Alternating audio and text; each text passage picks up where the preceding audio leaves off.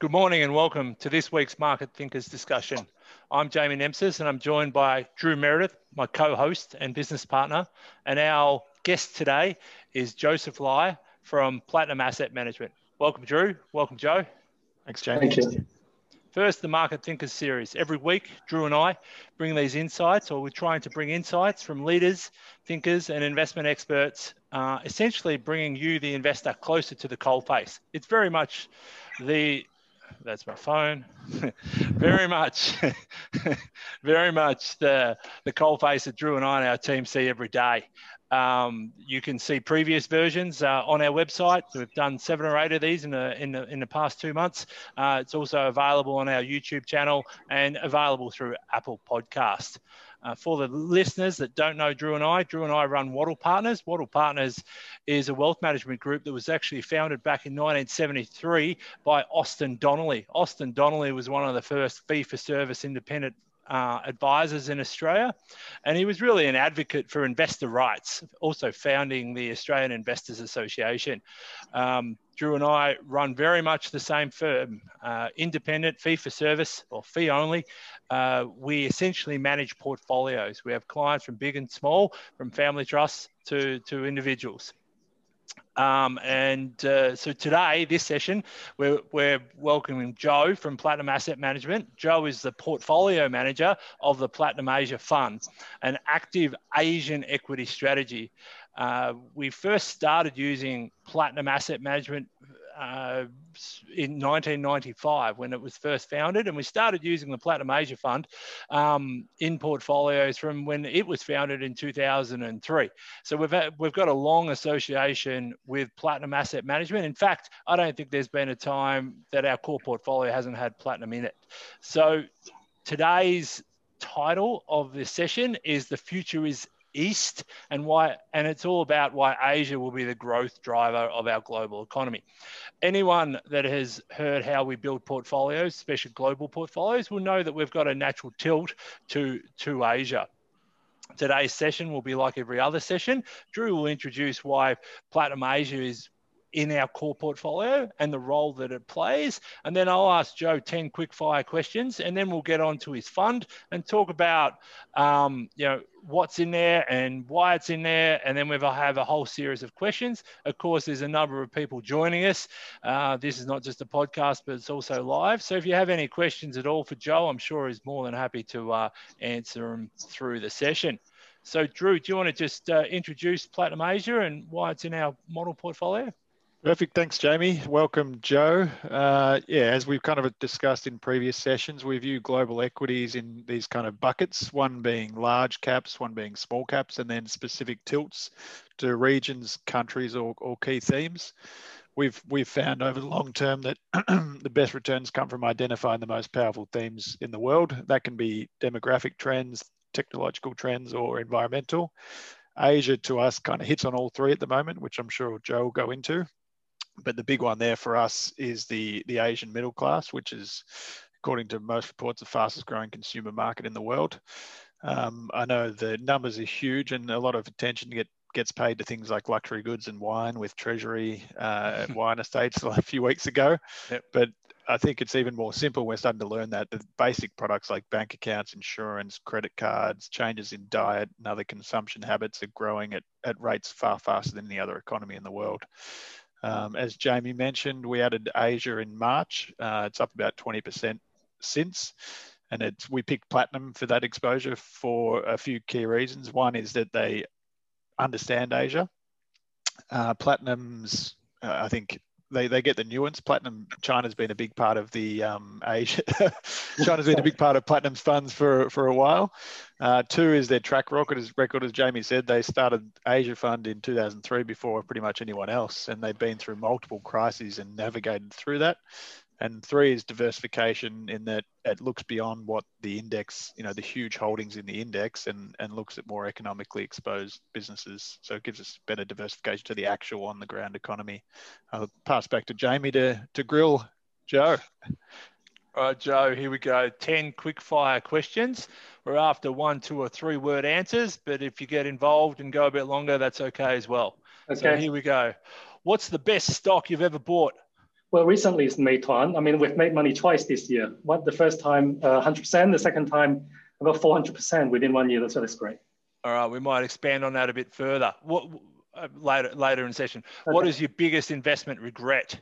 Well, shorting in the Asian market when the market was cheap. Yeah. What is the one red flag for any investment? Well, when the stock is optically cheap and I cannot work out why. Yeah. There's always a reason, isn't there? Always a reason.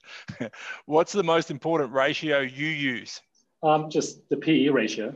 Just PE, yep. Okay. Yeah. Pineapple on pizza? Yep, the margarita. So no pineapple. No pineapple.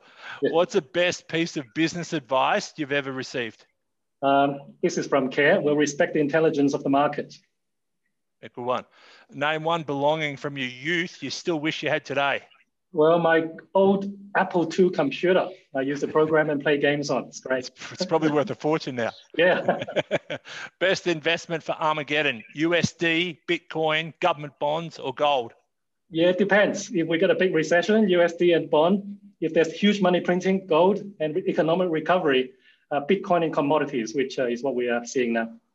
Okay. Let's pretend you retire, Joe, and you only can hold one stock for your whole retirement. What stock would that be? All your money has to be in this stock. Okay. HDFC Bank in India. Good one. We'll talk about that a bit later too. Okay. And you've got... in the next 12 months, you can short one NASDAQ stock or NASDAQ 100 stock. What is it? Well, it's a bit risky, this one, but Tesla. Tesla. So many people. Common answer, isn't it? It has slayed everyone that has said that they're going to short. So good luck with that, Joe. Good luck. You've got to be right. The clock would be right one time. And, broken clock is right one time. All right, we're on to the questions now, Joe. I might kick off. Tell us a bit about you. You've got a different background than normal portfolio managers that we talk to. Yeah, okay, thank you. I run the Asia Fund and also the Asia research effort at Platinum. I studied and worked as a medical doctor in Sydney, and so I've worked in hospitals. But what I realized then, about 20 years ago, was that I liked looking at businesses rather than bodies. So I switched and joined Morgan Stanley and then came to Platinum after that. And I've been at Platinum for 17 years. So initially started as an analyst for Asia and then basically started running the fund about 6-7 years ago. It's amazing. I mean, it's just amazing to be able to do this job over the last 17 years, seeing the firsthand the economic development of the region. And I think it will continue. That's my background, I guess. Fascinating. You work with some amazing people, Kerr and Andrew, some of the best investors that have come out of Australia in the last 50 years. That must be a real honour. Yeah, it is an honour. And it's actually, I've learned a lot from those guys. It's, I guess, the key thing is not even the investment acumen. It's more, the people. I mean, it's actually, the humbleness, despite the success that they've had. Does your role change going from analyst to portfolio manager? Has that been a huge change over 17 years, or? Yeah, look, I mean, it's a long-term process. Basically, I started building a proper Asia team in Platinum since about 2009, and so from previously it was just Andrew, me, and one other person.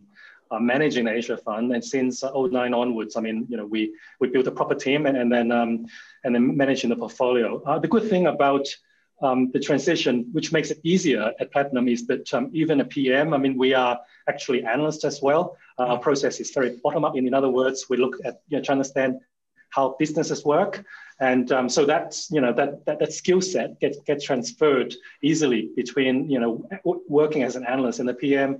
And the PM have other roles as well, such as managing people, managing exposures, have a more top-down view when needed, which helped in the COVID this year for us.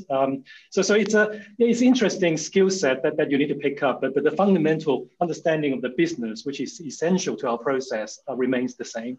Yeah, so it's a bit different to the CIO structure where you stop researching and start assessing ideas. Oh, no. You're still involved in both. Yeah, but the best bit is the researching of the companies. That's the most fun part of the job, and actually teaching younger and more energetic people how to do it. That's quite fun too. And Platinum Asia, it's called Platinum Asia. So assume, and it's ex-Japan. So you don't have any Japanese exposure. And the definition of Asia goes all the way over to India. Is that correct? Yes. So for our purpose, it is actually, you know, basically the big countries are India, China, Southeast Asia, and Korea, but we don't include Japan because we actually have another Japan, Platinum Japan fund that's actually of a more longer vintage than us. And also the market's different. So Asia that we're looking at are basically growth economies in most cases. Like Japan is more developed and in fact quite an aging economy. So it's very different sort of. Too, isn't it? Yeah, it was different style, different I guess opportunity set. So how many stocks in your portfolio, Joe, and how many stocks out of the realm? How big's the realm? Yeah, the realm is big. I mean, we tend to focus on the mid cap to the big cap, so not the extremely small stocks. The fund that I manage, now is around $6.5 billion Australian already. So we can't liquidity. The small stocks we simply it would not make any difference to returns.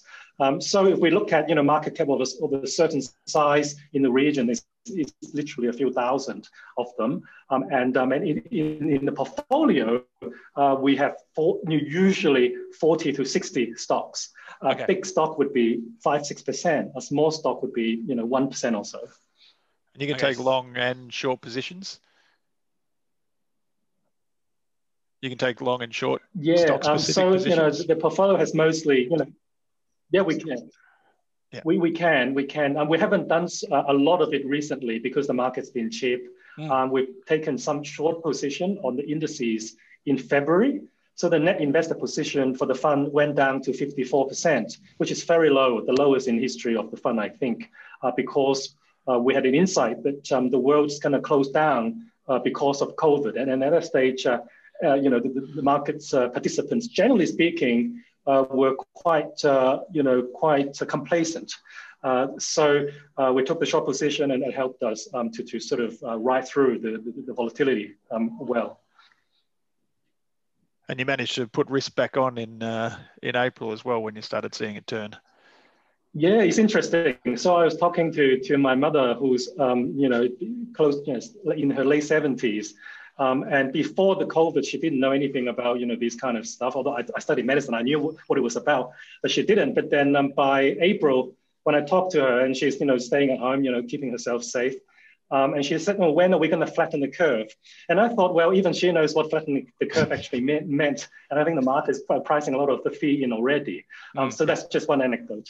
And so we actually basically bought the good companies in the region that's been universally sold off by 30 to 40%.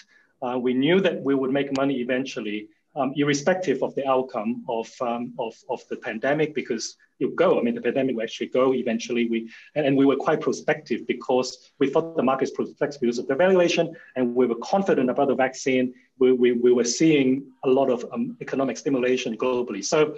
Yeah, so we were surprised actually, how quickly it rebounded, but we were positioned for it, fortunately. Now you're based in Sydney, and it's an Asia fund.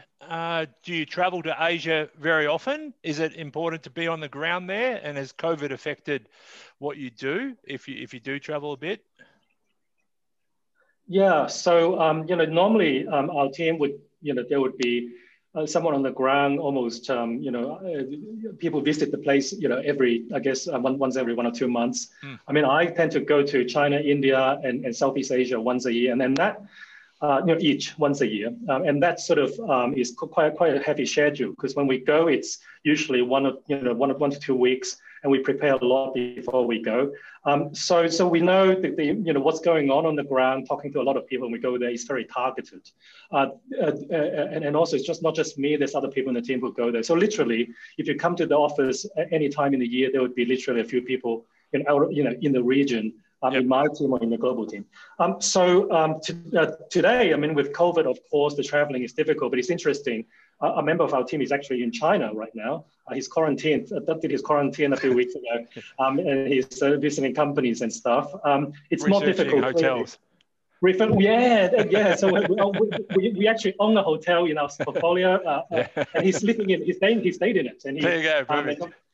This is great, yeah. So fundamental research, isn't it? Yeah, fundamental. Yeah. So you've got a number of different regions in Asia. There's probably, what, 18 different regions that all have different economic characteristics and growth characteristics and legislation characteristics. And then you have all these stocks that some across the 18, let's say it's 18 regions, I don't know how many regions it is, and some are individual. So portfolio construction, how does that work? Because you might have a great stock in India, great stock in Japan, not Japan, in China, and one in Taiwan. How do you balance all that up and then create this portfolio? Because what we've learned over the years, it's not just the stocks you hold, it's also what weight you hold in those stocks. Yes, yes. So the portfolio construction is, bottom up. So basically, I guess from in a nutshell, what it is the portfolio consists of, the best opportunities we can identify in the region in any given point in time. So if we find lots of interesting opportunities in China, we would have from a bottom up perspective. In other words, they are good companies with good growth prospects and the valuation is cheap, would have more of them in the portfolio. And as the share price rise and the opportunity gets better recognized, we'll try to look for other opportunities from a bottom-up perspective in the whole region. So the outcome is that, in terms of geographic split in the portfolio, it's actually in most cases a result of what ideas we can find in the region, as opposed to someone like me or the CIO going, oh, you need to have 50% in this country or whatever. It's more, well, we have 50% in the country because we can find all these ideas in that particular area, not the other way around. There's no minimums, so it's dynamic. No, but I guess if we love India. There's lots of attractively priced businesses that are listed. We would not, for instance, have 60-70% of the portfolio in one country just for diversification. It's a risk management tool to have a bit of diversification in different countries. So it's all rather subjective from that perspective. But there is an attempt to risk manage by geographic diversification and also industry diversification. We don't want to own all the e-commerce companies in Asia just because, even if we like them. Are there different processes involved, or is there a different research process for an Indian versus a Chinese or a Thai company, or is it just all basic fundamentals? Yeah, so look, I mean, it is the same investment process. I mean, bottom up, understand, whether the business can be bigger. The three key things which is consistent in all positions is that people invest in Asia because they can see the growth in the region. So we want to have, usually we look long term. When you look long term, the picture actually becomes clearer. And the short-term disruption that may impact the share price, you can actually ignore it, like during COVID at the bottom of it. The long-term, good companies will grow. So long-term, number two is be contrarian. Try to stay away from the crowd. When everyone was fearful at the bottom of the market, well, that's in the price. Let's look at the business and are they good? And the third is just have actionable insights, trying to, see whether there's anything about the industry or the company involved that we actually have some specific insights, which the majority of the market don't. And you have all three, you can have a very big position in these stocks because it usually pays off in a magnificent way when it gets recognized. And if we're right, if we're wrong, then, all bets are off.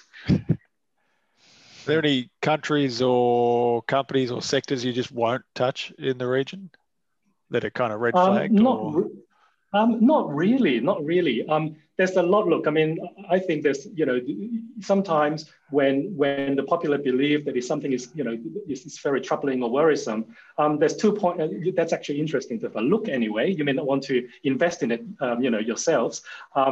The reason why that's the case is because if it's well known that something is horrible, well, that's probably in the price. I mean, for the most of the time, not all the time, and therefore, and the second reason is sort of our process to look where people are not looking. And to avoid where the crowd is. So we do look at it, and if there's something interesting after vigorous bottom-up research, we can put capital to work there. We use a fund called Munro Funds Management by Nick Griffin, and Nick was on a couple of weeks ago, and he was talking about what has happened between China and the US over the last 2 or 3 years. And one thing that his fund is doing is kind of betting on this concept that a leader set of companies will be established in China versus what is established in the US. So obviously with Ant Financial coming out and Alibaba, there seems to be a real opportunity for China to build a set of service companies like your Apples and your Googles and your Facebooks, but yep. In terms of China, is that a theme that you see playing out, that the Chinese economy and the Chinese market structure or corporate structure is kind of finding a similar pattern to what the US big tech firms are offering? It's interesting, I guess, but I think particularly in tech, that's interesting. So for tech, we can talk about the big internet platforms, which is the likes of, I guess, the Alibabas or the Tencent or the JDs of the world, which are Chinese e-commerce and gaming and social media companies. But there's also, in tech, there's also the semiconductor equipment makers and the semiconductor manufacturers, which the Chinese, the country actually needs and wants. So they're quite different things. So in this geopolitical strategic competition between the two countries, there is a desire to be less reliant on the outside, and that's particularly so for the semiconductors. And I think the main reason that is that we've seen what happened to Huawei and all these sanctions that's applied to some of these Chinese semiconductor companies. Basically, it's a serious attempt to put them out of business. I mean, when a company is reliant on, well, most semiconductor manufacturers would require some components coming from the US. And when they say that the Chinese company cannot use the US, any US parts, and also someone can't even deal with US banks, it is a very serious threat. So that, as a result of that, the desire for the Chinese government to actually encourage development of semiconductor industry indigenously, it is very real, because they don't want to be squeezed. And then just like if people say, well, we're not going to supply oil to China, China would definitely want to find some oil somewhere that they can use. So that is actually where that is. But in terms of the internet platforms, all these Chinese internet platforms are born out of extremely intense competition. It's a free market. I mean, it's actually in a way more capitalistic than some of the developed markets, because this idea of antitrust, this idea of IP protection in early years, maybe not so now. It's not exist, but do all sorts of things that compete with each other. And as the result of that, Alibaba came on top, and there's a lot of newcomers trying to get them as well. I mean, that's quite amazing. Tencent is the same group. So that is actually a result of market competition. And they're doing great things, and in many cases, the application of technology, just looking at them, I mean, it's very, it's actually leading the world in some cases. What we see Facebook is doing is often what they've seen what Tencent can achieve in a social media front. Because they've seen the payment, they're copying that. Yeah, a lot of fascinating, Jamie. Isn't it? For the last, I'm 45, so the last 25 years, being an investment advisor, we will talk about globalization and the opportunities some of these large companies provide in that globalization. And it's nearly the next set of themes seems to be deglobalization. Not sure if that's a real word, but where people were saying, no, we need some of these essential services internally. It seems like the Australians, as Australians, we have to drink a lot more red wine now.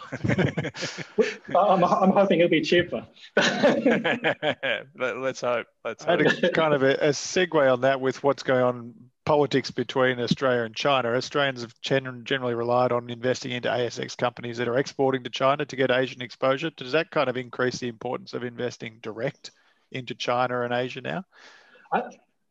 Yeah, look, I mean, I think generally speaking, that's a correct statement. I don't know whether it's because of, the spat that Australia has, the government has with the Chinese government.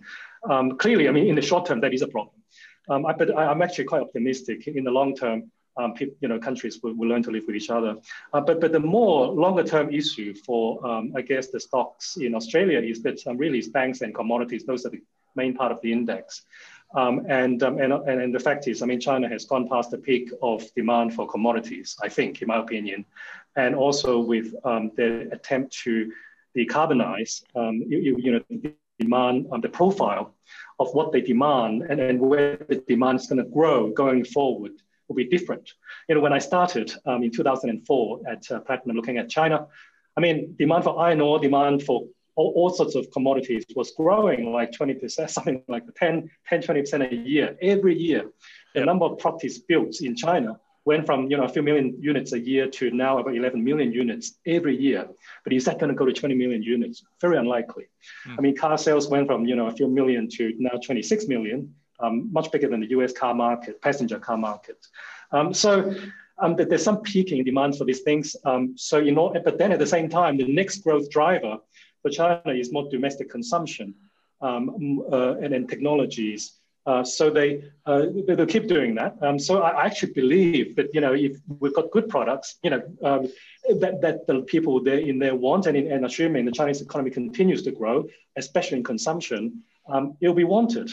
I mean, I think, but as long as the short-term problem goes away. So I guess be specific and maybe not so much into the old world commodity sort of thing, but certainly the new world, I mean, it used to be the A2 milk was doing really well in China until there's a change of the channels and structure in Australia, right? So the good stuff I always wanted. I mean, it's like, if someone can produce a good, like Tesla. I mean, they're selling Tesla like there's no tomorrow in China.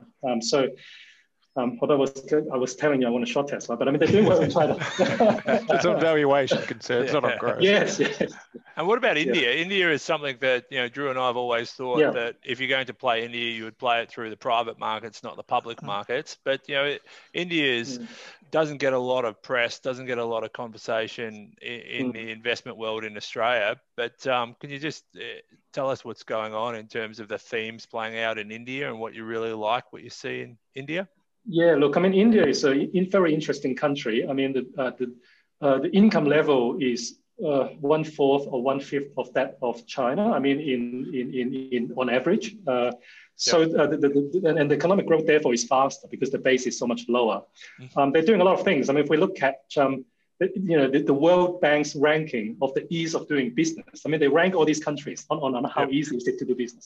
I mean, I don't know, some listeners or viewers may know that it's notoriously difficult, historically, to start a business, to borrow money in India, just lots of red tape.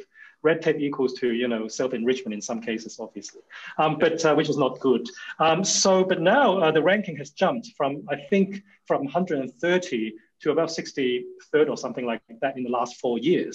And that's after, so that's a result of the reforms that the current government has done over the last 4 years or so. So that's getting better. I think the key there is to actually find the good companies that actually has a long runway for growth and also the valuation.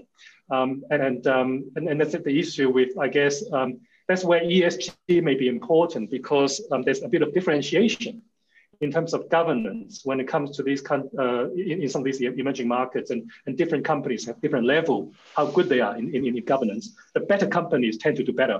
So if you can actually buy a good company with long growth runway, well-managed, good governance at a good price, at an attractive price, I think it's highly prospective. And that's why I put HDFC Bank, which is a good private bank in India, as one of the best companies to own in the long run. Is that wealth management, insurance, normal banking? Yeah. It's a mix of all these things, but mainly it is just normal conventional banking. India has been traditionally dominated by these old state, state banks, and they don't provide good service. It's just horrible, and then there's a lot of bad debt all the time. But then there's a group of private banks which has grown up, and basically the private banks are taking 100% of the incremental new loans. The state banks are undercapitalized; they're not growing much at all as a group. Some are, but as a group they're not. So in 10 years' time, I think you'll have 3, maybe 4 or 5 of the private banks becoming. At the moment, they're like 30% of the market. They'll get to like 70-80% of the market. You'll be reasonably oligopolistic. They're well run. They're very careful about the books. These private banks are early, so they go to the private enterprises and go, look, I mean, do you want to pay your employees into our bank accounts? So that's very sticky money, very sticky, cheap money. Cheap cost of funding, and they can lend it out carefully only to the best customers. So these banks are growing at 20% a year, and HDFC is the best one. They're growing to all sorts of other wealth management and other businesses as well. So that's only starting, but they'll get bigger in 5-10 years time. Is there a slight different? Sorry, go Drew. I'm going to change it. No. Yeah, I was kind of as well. I was kind of sticking with the consumption theme, and what are the three fastest growing consumer sectors you see over the next decade? Is it domestic travel? Is it banking and finance? Is it alcohol and protein, as everyone talks about? Yeah, look, I mean, it is interesting. I mean, they're all going to grow. I mean, which one is going to grow the fastest is difficult. I mean, the thing about looking at Asia is there's actually no shortage of growth, growth themes. Most themes are growing. Even something as boring as beer in places, in all these places, they're growing. I mean, they're growing in single digits. Yeah. A decent growth in this market would be, in this Asia would be 20% or so. But ultimately, it's some things. I mean, I can say, what things are underpenetrated. What things, because it is in a nascent phase of the development, it can grow very quick. I think financial services in India, as we mentioned, that's early. Not everyone has a bank account yet, so they can do better there. And in the more exciting stuff like grocery retailing, online grocery delivery in China, that's growing like literally 200%. I mean, it's a year from very low base, very competitive though. And there's specific themes like domestic brands in all these countries, because one thing that people may not appreciate is that when you go to Asia now, I mean, at least going to the more developed in the cities, I mean, they are like any other city in the world. I mean, they're not the Asia of 30 years. So there's if you look at the Gen Zs in these countries, they have not gone through tough times. In fact, they've only grew up in years of prosperity. So as a result, they actually don't mind owning some of the local brands, wearing some of the local brands, as opposed to just always buying foreign brands, as long as the quality is good. So, domestic brands, financial services, online grocery, some of the technology companies, and financial, digital payment. I mean, still growing rapidly, online lending, fintech. It's not that different now. I mean, the growth areas there compared to the rest of the world depends on the country. Some countries are, a bit behind than others. Better, faster growing than Australia at 2% for most of our sectors. So, sorry, Jamie. Yeah. So the point I guess to make there is actually, I guess a lot of the work is for us is apart from knowing what is going to grow, or which industry is going to grow, is really to assess which company can actually deliver the growth in the long run, and what valuation we're paying for that growth. Because lots of companies would claim that they can grow 30% a year, and you look at the consensus numbers, like the broker's estimate, yep, it's doing that, and it's on 25 times, yep, it's reasonable. But because of the competition and the different level of management ability in different companies, some are more likely to deliver that. And the second thing is just the price, the valuation. If it's expensive, we tend to walk away. If we own the company already and it's expensive, we tend to reduce the exposure and look for the newer opportunities. So let's talk about that. You said your favorite ratio is PE ratio. So to me, it feels like your fund out of the Platinum stable, which has always been a really deep value group or value group, is more growth orientated. So what's the average PE of your portfolio? Yeah, I mean, I think it is around 25 times. I mean, I've got to check this. I think it's around there. Yeah. Yep.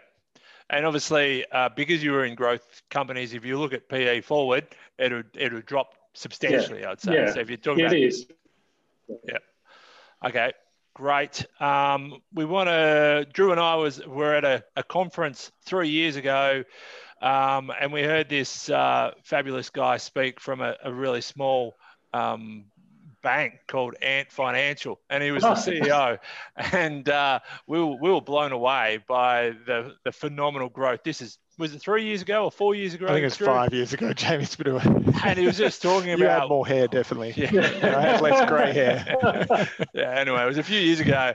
And you know, he stood up, and there was only about 35 of us, 40 of us in a room, and he talked about this phenomenal bank that he created under Alibaba and how many accounts he has and how he was using, you know, big data and AI to assess loans, and, you know, talked about the old loan process of filling in a form, and basically most people lie on the form and then sending it to an old credit assessor. And, you know, we were amazed by that company. Come fast forward for 3, 4, 5 years, whatever it might be, and Ant Financial, owned by Alibaba, or I think Alibaba owns 30% of it, is about to be listed at some point in the next 12 months. Is that something, obviously you own Alibaba, is Ant Financial something that you would think about including in your portfolio, Joe?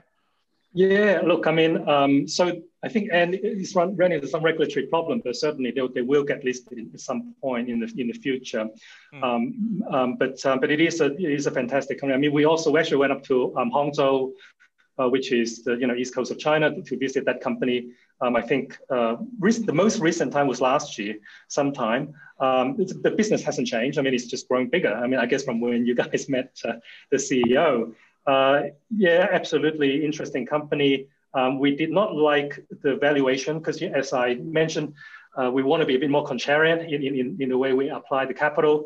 And financial is interesting because, I mean, their marketing is the marketing of the IPO when it was going on the market was first rate, and then everyone liked it, and it's a great company. But they raised the IPO price a few times, so at the end we just thought, well. It was going to be 200 billion market cap US, and at the end, when it came to the market, it was about 330 billion at the end of the marketing process. Wow! So it's pretty good, amazing stuff, and we like it. But I guess that really highlights a few things, which I touch on what we talked about before, which is these markets are huge. I mean, just China and India alone, the population is close to 3 billion people. I mean, it's not quite half the world, but it's almost there, just two countries. The GDP is going to be huge if they just keep growing for a few years. It'll be the sum. I mean, even China, I mean, these countries alone, bigger in a few years' time would probably be similar to US and Europe combined in terms of GDP. And that's happening in these places, and some of the stuff, as you said, Jamie and Drew, that that they're doing, Ant Financial, for instance, amazing, innovative, using the payment system like PayPal. Although they're charging nothing, they're charging 20 basis points when people use the thing. PayPal, costs quite a bit, as I'm sure some of us have used it, and they charge you a big commission. They build this financial services platform, lending, insurance, and what have you, on top of the payment system. Because they've got the data, they've got the customer, quite amazing. So it's just innovation, it's the competition that's driving that. And these things, as I mentioned, I mean, it is actually leading the world in application of this kind of stuff. There's a lot of big data, big AI, artificial intelligence, which they're using to build the business up. A similar business, which is it explains the level of competition and innovation. Maybe I'll talk a little bit about the online grocery delivery as well. Also, online the e-commerce business, because in the developed countries, we're used to Amazon, taking over the whole the majority of e-commerce market. In fact, getting rid of the brick and, out-competing the brick and mortar stores in most instances. So that has played out in China. So as a result, now if you go to China.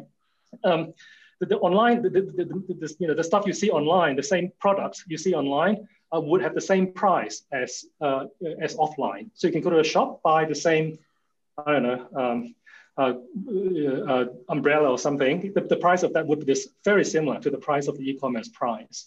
And that's through many years of the rents in the physical property adjusting. It's a retail store controlling costs so that the cost structure can equalize. But now the interesting thing is the delivery system, you know, the last mile delivery, express delivery system in China is so cost competitive that these offline stores are actually, you know, getting more competitive against online.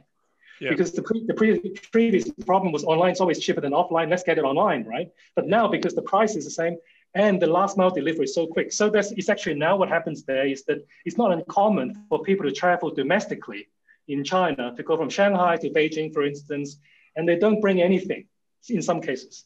They would call up this e-commerce company and go, look, I need some toothbrush. I need some hairspray. I need some shaving cream or whatever. And the local delivery network would actually buy it from the local stores and deliver the product to your hotel room within 40 minutes. Because because of the density of the Chinese cities and because of the intelligence, the cost of delivery, like for example, for food delivery, like Uber in China, they've got this Meituan, which we make a lot of money on. It's less than $1 US to deliver per meal because of just the density and just the big data they're using to organize the routes and stuff. So it's just always, there's always new challenges in China. There's always competitive. It's just very innovative what they're doing. Okay, stocks, Drew, do you want to kick that off? I've got a favorite in here, which you kind of wrote up in your latest quarterly, which is Li Ning, kind of a fast-growing competitor to the likes of Nike. I'm a Miami Heat fan, as I said in the notes before this. Yes. So two of their biggest players have been early supporters of Li Ning, sports apparel company. Can you give us kind of background on what they do, how they're growing? Yeah, they've been around for a long time, but really coming into their own now. Yeah. I mean, this is a classic sort of great stock picking by the analysts in the team. So Li Ning is basically, we think, is like the Nike or Adidas of China. As we mentioned before, the youngsters, Generation Zs in China, they've grown up seeing good times in China. So as a result, they don't necessarily always want to buy the Nikes or the Adidas because previously, people prefer the Nikes because they, in a way, a little bit not as proud, I guess, about the local brands. Yeah. But the young people are actually more proud because they've actually seen the good times. So Li Ning actually is an he's a person. He's still alive, right? Living, I think, in Hong Kong. He was the ex-gymnastic champion. Olympic champion from China in the 1980s. So as you can appreciate, 10 years ago, it's a bit staid. I mean, it's not that fashionable to wear someone who's a bit old. The brand is named after this sort of older guy, right? But the interesting thing is when we walk around in China, we saw some of these young people wearing these Li Ning hoodies. We asked them, so it's very nice. And we looked in the shop. I mean, this thing, just the Li Ning is just just the word leaning on in front of them. Cost about $200 US. Sorry, Australian. And I thought, wow. I mean, that really tells you something is changing. Yeah. The locals are at least proportion of the local youngsters are picking it up, and we did a lot of work into it to realize that this brand is actually most likely is becoming an authentic local Chinese brand. The brand is getting revived. If we remember in the old days, there's a period of time that a brand like Adidas was like going nowhere, was getting, was losing popularity. But years ago, it sort of started to revive because some clever products, some clever marketing. And this is what we think Li Ning is doing. It's great that we picked this stock. It's gone up like 50, 60% in 3 months. But we still have, we've trimmed back a bit, to be honest, because it's gone up quite a lot. But we still own the stock. We like it. What about Taiwan Semiconductor? Is that similar to NVIDIA? What do they do? Yeah, look, I guess this is basically it is literally the best advanced semiconductor manufacturer in the world. What they do is they actually is an outsourced manufacturer for semiconductors. So in your Apple iPhone and even NVIDIA chips. And what have you, a lot of the more advanced semiconductors, which goes into the smartphones and iPads and what have you, are manufactured by Taiwan Semiconductor. Because they're world leading. And recently, Intel, which most people think is just a world leader in chip manufacturing, even they have to outsource to Taiwan Semiconductor because they have not invested in manufacturing technology as much as Taiwan Semiconductor. And so why has these guys been able to do it? I mean, every year, Taiwan Semiconductor invests in R&D and equipment worth about $20 billion. So as a result, they are world leading. And I guess the thing is, they're almost a monopoly in the world in producing these things. The only competitor really is Samsung Electronics, which we also own. So I guess this illustrates the point that actually some of these companies in Asia are actually world leaders. I mean, as opposed to, I guess, the idea that a lot of them are just, you know, factories making clothes. I mean, actually, there's a lot of these things happening, which is amazing. I mean, it's amazing to watch.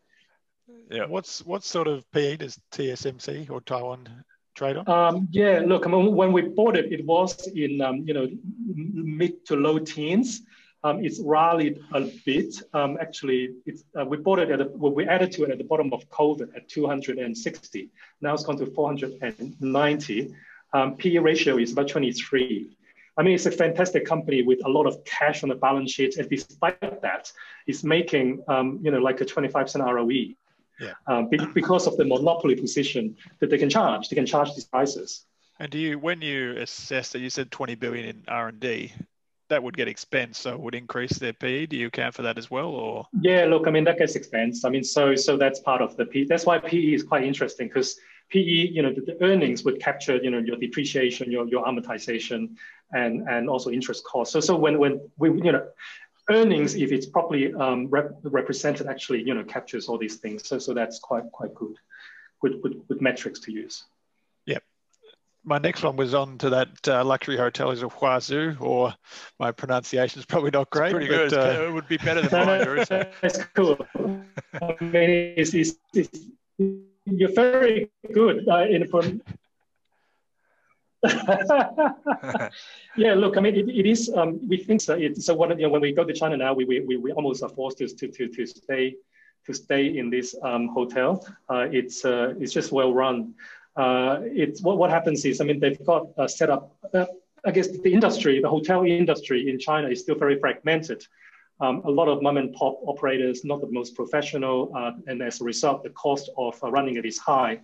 Huazhu is very good in setting up a process to actually enable the mom and pops to actually more or less outsource the management to these guys,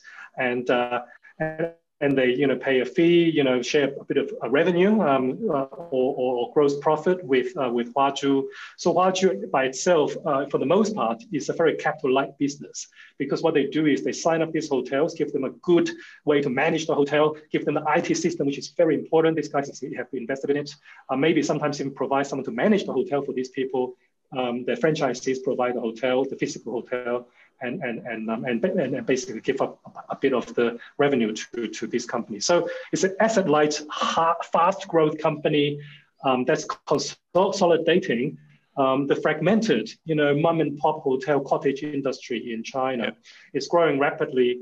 During the down market, it actually signed up even more customers, because people are having tough time, you know, during COVID.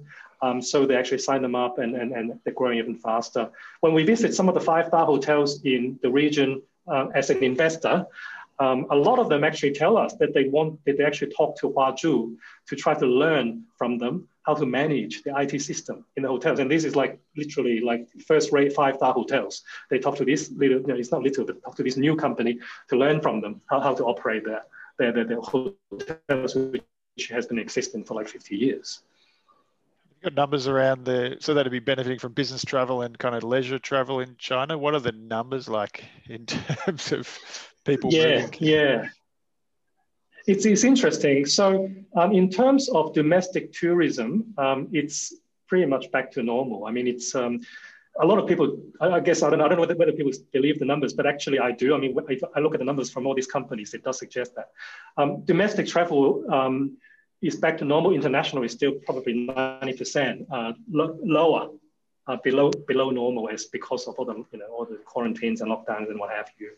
Wow. You know, the process of you know, detecting the virus is very stringent, and that's the reason, you know, one of the reasons why we were a bit more positive than I guess the bulk of the market is the work we've done looking at what the regulators there were doing during the peak of COVID. Basically, when someone is diagnosed there, the 20 other people surrounding that person basically gets isolated. I mean, that's what these countries can do.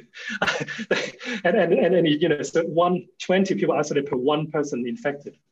So there's literally hundreds of thousands of people isolated at one stage. And they publish these numbers every day. People can choose to believe it or not, but just our fundamental bottom-up work, calling, talking to people on the ground, and just seeing how draconian it was, it gave us confidence that, well, they'll manage it. Just like, we're doing very well here now, in terms of managing, not even doing something as draconian, so that's great. So travel can come back as long as people feel confident. If there's an outbreak, yeah, they have a local lockdown again. So domestic travel is back to normal. Tourism spend, however, is still 20% below normal. I guess there's still a bit of reluctance, as you can imagine, but for the most part, it's back to normal. So, Joe, tell us. Oh, sorry. Go, Drew. Well, I've heard Ping An described as it's an insurance company, but described as a tech company. Yeah. I mean, I can talk about that. I mean, it's. Ping An, we've owned that position for a long time, on and off. When it gets expensive, we sell it. When it gets cheaper, we tend to add to it. It's an interesting company. It's a company which has managed to grow more or less uninterrupted for literally 15 years at 20% rate. And then sometimes we get it's expensive, it's on 20-something times. When it gets cheap, it gets up to 8 times. So it's a life insurance company and also a lot of fintechs attached to it. And I guess it relates to how some of these private companies in China, they're very innovative. They involve their cash flow into R&D, into investment in technologies. Literally billions. I mean, this company invests billions every year in AI, voice recognition. When you call them, they can basically verify your voice and say, you are who you are. And for the car insurance, which is part of the business. When someone has an accident, for example, their customer has an accident in China, they literally take a picture using their phone or maybe a number of pictures and send it to the headquarters, to Ping An, and the AI actually can detect, what's broken, how much is it cost, does it cost to repair, high level accuracy, and they actually would have someone to come and actually look at your car because they actually have AI to work out where accidents are likely to happen. So I mean, it is pretty amazing stuff, and so compare that to a boring state company, which they're still in existence in China. It's hard to compete against that when there's like real entrepreneurial zeal and creative destruction to the old state. So we tend to focus a lot more on the private companies rather than the state. We only have a few state ones, but not a lot. So it's interesting. It's like this. It took us a pandemic to start using QR codes in Australia, but I think they've been used in China for like 10, 15, 20 years, haven't they? Yeah, it is amazing, especially the last 5 years with the payments. I mean, they scan the QR code for payments and it's just taken off. I mean, it's remarkable. People, when I was traveling through China, I think this is a few years back, with one of my guys, and he's an English guy actually, and he's in my team. Sorry, he's an Australian guy, but he was English. We tried to buy some. He tried to buy something in the high-speed rail station, and we, he would have, he, so like we, you know we, the company gave us some 100 RMB notes, tried to pay for it, and the lady at the counter didn't know what to do with it. So he opened the counter, the cashier opened. There's no change. And she goes, how do I use this? And so the lady behind us, behind him, because I wasn't with him at the stage. I when he was checking out, I actually grabbed him. I can help you here. But the lady behind him actually paid for the thing for him, and we felt so bad. So we thought, actually, please take 100 RMB, but she wouldn't have it. So thank you. Would you like some of this then? Some of the chips that we bought. So Joe, last stock. Tell us a stock we don't know. Tell us something that we'll all know in 10 years about an up-and-coming stock that you're looking at or watching or interesting. Okay. But there's a few of those, and I'm trying to pick, what industry we want to focus on. But, we can talk about Kingsoft. I mean, Kingsoft, let's talk about an Indian stock called Interglobe Aviation. So we bought this stock when at the bottom of COVID. It's an airline. It's an airline operator in China, in India. It's the best. Basically, it's the best airline in India is a low-cost operator. Low-cost operators are great, I think, in most markets, actually. What it is, I mean, before COVID, it had about 40% market share in India. And this includes the commercial airlines, includes Air India. So it's not just low-cost market share, this is entire Indian market share. Yep. During COVID, the market share, clearly the volume's fallen, but its market share is growing to 60%. Okay. So that's interesting. And so it's got a solid balance sheet. It can actually last for a long time. And even if times were not good, it can last. It can grow.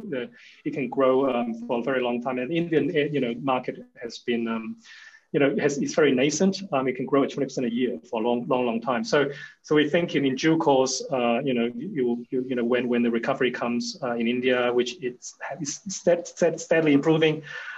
With opening up, this stock is very well placed. It makes perfect sense. So yes. First, Joe, on behalf of Wattle Partners, we want to say thank you. You're running a phenomenal fund, near $5 billion. It's been average return over, nearly 17 years of close to 15%. Enjoyed the last hour. Thanks for managing our clients' money, and thanks for appearing on this show with Drew and I. Really appreciate it. Thanks, thanks Jamie, thanks Drew, and thanks everyone for watching. It's been a lot of fun, so I appreciate you giving us the opportunity as well. Hopefully we'll have you back. In the new year, we're Absolutely. Doing a set of thematics. So we'll pick a theme and we'll go deep in that. So. Okay, no problem. Cheers. All right, thanks, Joe. Thanks, Drew. For the audience, we're having next week off. The week after, we're doing an outlook for 2021. So please join us on a Wednesday at 10:30. Again, thanks, Drew. Thanks, Joe. Yeah, cheers. Bye. Thank you guys.